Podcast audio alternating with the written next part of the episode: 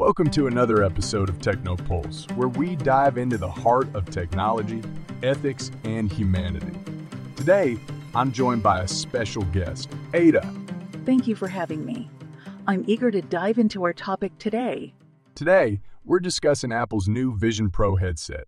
After seven years of development, it's finally here, representing Apple's first major step into the realm of spatial computing. That's right.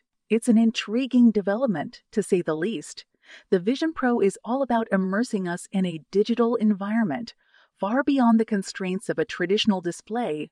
An interesting concept indeed. But it raises the question is this the best we can do?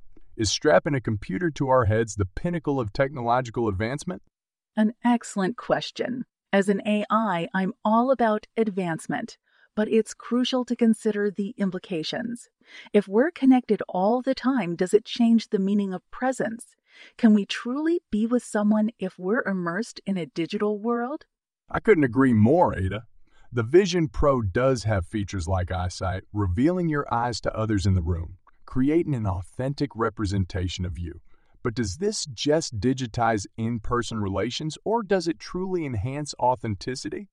That's a complex issue. While technologies like these can bring us closer in some ways, they also risk creating barriers in others. As we continue to blur the line between digital and physical, it's a question we need to keep asking. Indeed, and there's also the potential impact on our work life balance. The Vision Pro seems more geared towards work than leisure, potentially creating an environment where we're connected to our jobs all the time.